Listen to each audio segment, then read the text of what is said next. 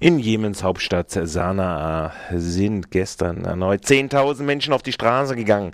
Wie die französische Nachrichtenagentur AFP berichtet, fordern die Demonstranten den Rücktritt von Präsident Saleh.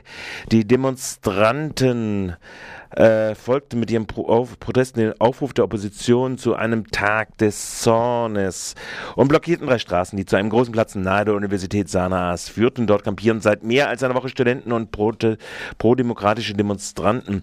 Noch während der Proteste hielt Saleh selbst auf dem Campus eine Rede vor Journalisten, in der er Israel und den USA Vorwurf hinter Re Revolten in der gesamten arabischen Welt zu stecken.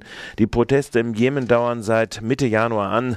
Seit Mitte Februar kam kamen bei gewaltsamen Zusammenstößen im Rahmen der Demonstration, einer Zählung von AFP auf der Basis von Ärzten und Augenzeugen, zufolge mindestens 19 Menschen ums Leben. Saleh ist seit 32 Jahren an der Regierungsmacht. Wieder Tiefseebohrung im Golf von Mexiko. Knapp ein Jahr nach der Explosion der Ölplattform Deepwater Horizon haben Behörden erstmals wieder eine Tiefseebohrung im Golf von Mexiko genehmigt. Dem Unternehmen Noble Energy sei die Fortsetzung von Ölbohrungen rund 110 Kilometer südlich der Küste des Bundesstaates Louisiana erlaubt worden. Das teilte die für Tiefseebohrungen zuständige Aufsichtsbehörde Bo BOEM mit. Das Unternehmen habe mit der Bohrung in einer Tiefe von rund 2000 Metern wenige Tage vor Beginn der Ölkatastrophe im Golf von Mexiko begonnen und sie im Juni ausgesetzt. Die Plattform Deepwater Horizon des britischen Ölkonzerns BP war im April 2010 explodiert und gesunken. Bei der Explosion kamen elf Arbeiter ums Leben. Im Anschluss flossen Millionen Liter Erdöl ins Meer. Die US-Küste wurde dadurch genauso wie wichtige Krabben- und Fischfanggewässer verschwunden verschmutzt.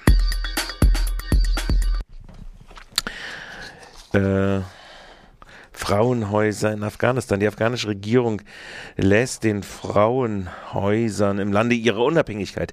Es gibt gute Gründe, gute Gesetze zu Frauenrechten, aber die Regierung neigt immer wieder dazu, sie populistisch in Frage zu stellen. Die Regierung einigte sich mit NGOs darauf, eine gemeinsame Kommission zu bilden, die soll Qualitätsstandards existierender Einrichtungen überwachen und neue Häuser etablieren, wo sie bisher nicht existieren. In den Häusern untergebrachte Frauen sollen auch nicht zurück in ihre Familien gebracht werden. Die amtierende Frauenministerin Hussan Banu Ghazanfar hatte zuvor die Betreiber unter anderem beschuldigt, in ihren Einrichtungen die Prostitution zu fördern. Konservative Geistliche hatten zuvor da sich drauf eingeschossen. Proteste gegen ThyssenKrupp Tochterunternehmen. Im brasilianischen Rio de Janeiro ist es zu einer Demonstration gegen die Größen ThyssenKrupp Tochter Compania Sidora Sideruccia der Atlantico gekommen. Dutzende Demonstranten warfen der Niederlassung des en der Essener Stahlkocher vor, mit seinem riesigen Hüttenwerk im Westen der Zuckerhutmetropole die Gesundheit der Menschen zu schädigen und die Lebensgrundlage der lokalen Fischer zu zerstören. Zu der Kundgebung am also letzten Samstag vor dem bundesstaatlichen Umweltministerium SMA brachten die Bewohner von Santa Cruz, dem Sitz von TK CSA, so die Abkürzung dieses von mir gerade so schwierig ausgesprochenen Betriebes, den Metallstaub mit, der am gleichen Tage über das Rio-Viertel niedergegangen war. Unterstützt wurden sie von lokalen sozialen Umweltverbänden sowie die einigen Lokalpolitiker. Sie erklärten der Provinz, so erklärte der Provinzabgeordnete Marcelo Fälscher von der Sozialismus- und Freiheitspartei, dass dieser Graffitregen das Leben der Menschen in einem Albtraum verwandelt habe. Protest von Arbeitern gegen den Apple-Chef.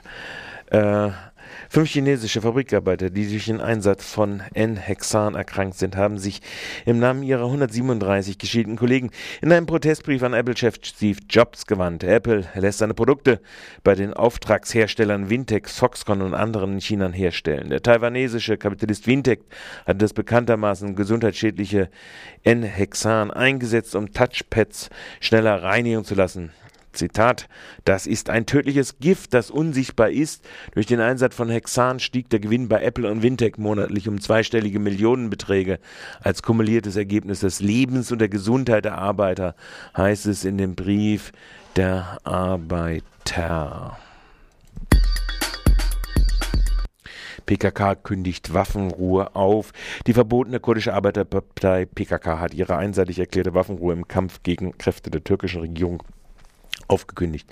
In einer Montag verbreiteten Erklärung habe die PKK zudem die türkische Regierungspartei AKP beschuldigt, zur Lösung des Kurdenkonfliktes nicht bereit zu sein, wie die PKK-nahe Nachrichtenagentur Firat weiter berichtet, will sich die Operation, äh, Organisation künftig, Zitat, effektiver verteidigen. Zitat Ende. Jedoch von Absch Anschlägen absehen. Die PKK hatte der Türkei wiederholt vorgeworfen, kurdische Bürgermeister strafrechtlich zu verfolgen und Forderungen nach einer Untersuchung mutmaßlicher Massengräber im Südosten des Landes zu ignorieren. Kritik übte die PKK auch an den schlechten Haftbedingungen ihres Führers Abdullah Öcalan. Hartz IV, 20 Prozent weniger für Behinderte. Während von der Leyen und Konsorten ihre neuliche Reform der volksfeindlichen Hartz IV-Gesetze als Meilenstein der Sozialgeschichte feiern, übergehen sie bewusst die daher damit einhergehende Leistungskürzung bei Behinderten, allen Behinderten im Erwachsenenalter, die bei den Eltern wohnen sollen, nur noch 80 Prozent des Regelsatzes erhalten, was einen Verlust von 70 Euro pro Monat bedeutet. Versicherungen müssen Unisex-Tarife anbieten. Das geht aus einem Urteil des Europäischen Gerichtshofs hervor. Sie müssen künftig einheitliche Tarife für Männer und Frauen anbieten. Zur Begründung führen die Richter in Luxemburg äh, an, die Berücksichtigung des Geschlechtes als Risikofaktor sei eine Diskriminierung. Bis spätestens 21. September 2012 müssen sogenannte Unisex-Tarife angeboten werden. Bisher entscheidet die Versicherung anhand des statistischen Risikos darüber, wie viel ein Kunde zu zahlen hat. Dabei spielt das Geschlecht eine zentrale Rolle, weil es eben halt einfach festzustellen ist. So zahlen Frauen zum Beispiel wegen ihrer höheren Lebenserwartung deutlich höhere Beiträge für eine private Rentenversicherung ein. Schon 1994 war die Diskriminierung auf Grundlage der Staatsangehörigkeit durch den Europäischen Gerichtshof beseitigt worden die Opferberatungsstelle in Sachsen hat im vergangenen Jahr 239 rechtsmotivierte Angriffe gezählt, so der evangelische Pressedienst. Und den Straftaten seien am häufigsten Körperverletzungsdelikte gewesen, gefolgt von Nötigung, Bedrohung oder versuchten Körperverletzungen. Schwerpunkt der Angriffe waren in der, der Angabe zufolge die Städte Leipzig und Dresden sowie der Landkreis Leipzig. Zudem gab es 2010 in Sachsen 17 Brandanschläge. Die Beratungsstellen zählen ausschließlich Gewaltdelikte und keine Propaganda. Propaganda und Beleidigungsdelikte. Zehntausende Leiharbeiter können auch rückwirkend höheren Lohn verlangen. Das geht aus einer Mitteilung des Bundesarbeitsgerichtes in Erfurt hervor. Hintergrund ist das sogenannte Equal P-Gebot. Danach können Leiharbeiter Anspruch auf den gleichen Lohn wie die Stammbelegschaft stellen, sofern für sie nicht ein eigenständiger Tarifvertrag gilt. Rund 280.000 Leiharbeitnehmer können nun mehr Geld verlangen. In den Genuss kommen alle Arbeitnehmer, die nach den Tarifverträgen des äh, Gewerkschaftssachverbandes, also dieses nicht anerkannten Gewerkschaftssachverbandes aus dem Urteil des äh, Bundesarbeitsgerichtes äh, worden sind. Jetzt waren Streiks auch in Südbaden im Rahmen der Tarifbewegung 2011, die bekanntlicherweise 50 Euro Mindestlohn und 3 Prozent verlangt, wird heute es zu Warnstreiks kommen. Und zwar im ganzen Land. Auch in Südbaden werden mehrere hundert Streikende erwartet. Vorausgesehen sind Streikende aus Universität, Studentenwerk, Autobahnmeisterei, Zentrum für Psychiatrie, Heim, Sonderschulen, Lehrer, Polizisten, Feuerwehr und Beschäftigte aus dem Regierungspräsidium. Das Streiklokal ist seit 20 Minuten äh, im Stadthotel Kolping-Freiburg geöffnet. Eine Streikumgebung findet ab 11 Uhr im Kolping-Haus selbst innen drinne statt. Äh, dann soll soll es anschließend äh, eine Demonstration geben, die äh, ungefähr in der Kaiser-Josef-Straße und dann Kundgebung vor Regierungspräsidium und Oberschulamt äh, veranstalten wird. Äh, wie gesagt, ab 12.20 Uhr ist ungefähr die Demoaufstellung vor dem Kolpinghaus. Also das Ganze zieht sich bis in den Nachmittag hinein. Äh, die unabhängigen Listen haben eine Solidaritätserklärung äh, mit den mit der Partnerstadt bzw. den äh, Arbeitnehmerorganisationen in der Partnerstadt Madison verfasst. In Madison protestieren wie Hörerinnen von Radio Dreikland, insbesondere Democracy Now, morgens immer 7 bis 8 Uhr vor unserem Morgenradio, äh, nun weitlich auch schon kennen. Hunderttausende gegen die Pläne des republikanischen Gouverneurs Scott Walkers und der republikanischen Mehrheit im Staatsparlament, die nämlich versuchen, die Löhne und Renten zu kürzen, die Gesundheitsversorgung auszuhöhlen und den öffentlichen Beschäftigten das Recht auf Tarifverhandlungen abzusprechen. Walker begründet seine Maßnahmen mit einer Verschlechterung der Finanzlage infolge gesunkener Einnahmen. Dazu sagt die, in die unabhängigen Listen mit sieben Sitzen im Freiburger Gemeinderat vertreten. Ihm muss gesagt werden, dass nicht die berechtigten Forderungen der Gewerkschaften schuld an der Krise sind, sondern das wilde Herumspekulieren von Industrie und Finanzkapital an Wall Street. Und gerade die Manager dieser Unternehmen sind die größten Fürsprecher des Gouverneur Walkers. Wie ihr gerade vorhin in Democracy Now gehört habe, würde Walker in jetzt stattfindenden Gouverneurswahlen keine Mehrheit mehr bekommen, nach den anhaltenden Protesten von Hunderttausenden in unserer Partnerstadt Madison.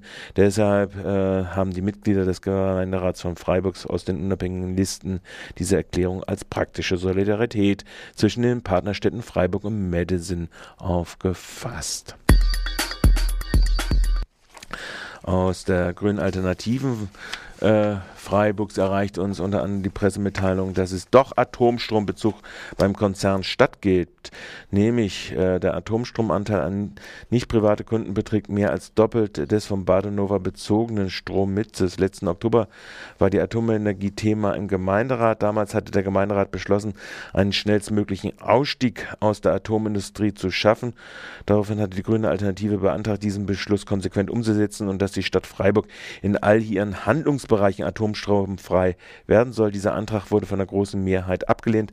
Damals behauptete der Oberbürgermeister Salomon, dass dies schon so äh, schon ohnehin der Fall sei, dass also in keinem Bereich mehr Atomstrom bezogen wird. Nun hat sich in der Antwort auf die gestellte Anfrage bezüglich der Atomstromfreiheit, dass alle Bereiche, nahezu alle Bereiche verändert. Die große Mehrheit der städtischen Handlungsbereiche der Stadt als atomstromfrei gilt, kann aber nicht beruhigen. In der beantworteten Anfrage kommt auch eine Statistik von 2009 zum Vorschein. Im Gesamtmix, der von Baden-Nova bezogen wurde, lag der Anteil der Atomenergie noch bei 8,6 Prozent.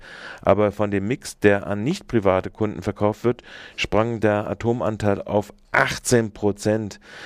Es sind also klare Rechentricks im Spiel, sagen die grünen Alternativen. Die atomstromfreien Tarife werden geschaffen, indem ein größerer Anteil an Atomstrom an andere Tarife gespeist wird. Dadurch erscheinen die sogenannten atomstromfreien Tarife als Stöhnfärberei. Das bemängelt die grüne Alternative Stadträtin Monika Stein, das zeigt auch die Abhängigkeit des Konzerns Stadt von der Atomenergie viel höher ist, als durch das Image der Green City vermittelt wird.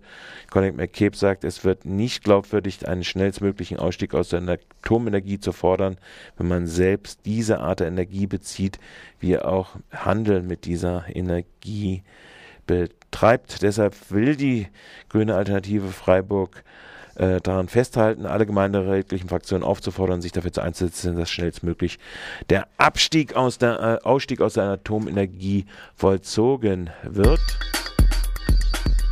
Last not least noch ein kleiner Hinweis auf die gestrige Pressekonferenz der zur polizeilichen Kriminalstatistik. Am Schluss dieser Pressekonferenz erklärte der leitende Polizeidirektor Amann das folgende. Brandanschlag am Radacker auf die Wohnung einer Privatperson. Die Täter konnten ermittelt werden. Im Rahmen des Geständnisses der Täter ergaben sich Hinweise, die es erforderlich machten, den Schuppen dort zu durchsuchen. Und genau dafür haben wir einen Durchsuchungsbeschluss gehabt und genau deswegen ist dort dann auch durchsucht worden. Was haben Sie da gefunden? Die Frage bitte ich. Also wir haben das, was wir gesucht haben, gefunden, so wie wir von Anbeginn an gesagt haben. Wir haben dort Tatmittel für diese Tat gefunden. Und wohnen die auch in den Wohnbereich des besetzten Areals da in der Gartenstraße? Wenn das so gewesen wäre, dann hätte sich der, der Durchsuchungsbeschluss auch auf das Anwesen bezogen. Ja, Brandanschlag am Radacker auf die Wohnung einer Privat. So, da ist jetzt ein Fehler drin äh, in dieser Aufzeichnung, die ihr da gerade gehört habt. Also ihr habt gehört, äh, die Polizei hat durch ihren leitenden Direktor, Herrn Ammann, ausdrücklich darauf hingewiesen, dass es keinen Grund gäbe, sich Sorgen zu machen. Es sei nicht gewesen der Grund, äh, dass dort äh, dieses Haus, das ja ohnehin nicht besetzt sei, äh, durchsucht werden sollte, sondern die Täter eines andersweitig ermittelten ermittelten Vorganges in Freiburg hätten gesagt, sie hätten Tatmittel in diese Schuppen versteckt und dieses äh, musste verifiziert werden. Ansonsten habt ihr heute, und das ist jetzt mein abschließender Kommentar, in der Badischen Zeitung große äh, Berichte darüber, wie sich die Kriminalität in Freiburg entwickelt. Und äh, wir werden in einem gesonderten Beitrag im Verlauf dieser Woche nochmal darauf eingehen, auf die polizeiliche Kriminalstatistik. An diesem Stück sei festgehalten, dass äh, die sogenannte Kriminalitätsbelastung Freiburg sich deshalb vor allen Dingen steigert, weil seit neuesten auch systematisch die Bundespolizei und ihre Ermittlungen äh, mit einbezogen werden. Allein 1000 Delikts, zusätzliche Deliktsfälle kommen aus einem sogenannten Seriendelikt, äh, der, heißen Einschleusung von Flüchtlingen nach Freiburg und zwar gewerbsmäßig. Drei Täter wurden in Freiburg gefasst. Allein hier sind 538 Fälle sowie ein Rauschmitteldelikt der Polizeidirektion rasch Rastatt hat die Freiburger Kriminalstatistik äh, in Form der polizeilichen Kriminalstatistik, die eine sogenannte tatortbezogene Statistik und eine Ausgangsstatistik in Bezug was abgegeben worden ist an die Staatsanwaltschaft, äh, ist äh, verzerrt, äh, dass die Badische Zeitung Lokalredaktion nun äh, praktisch dies wiederum bewerten will als das schlimme krimogene Umfeld von Freiburg, sei ihr dahingestellt sein. Auf jeden Fall selbst der leitende Polizeidirektor Direktor Heiner Ammann bezweifelt diese Form der Darstellung in der Statistik. Wie gesagt, jeder hat die Statistik, die er braucht.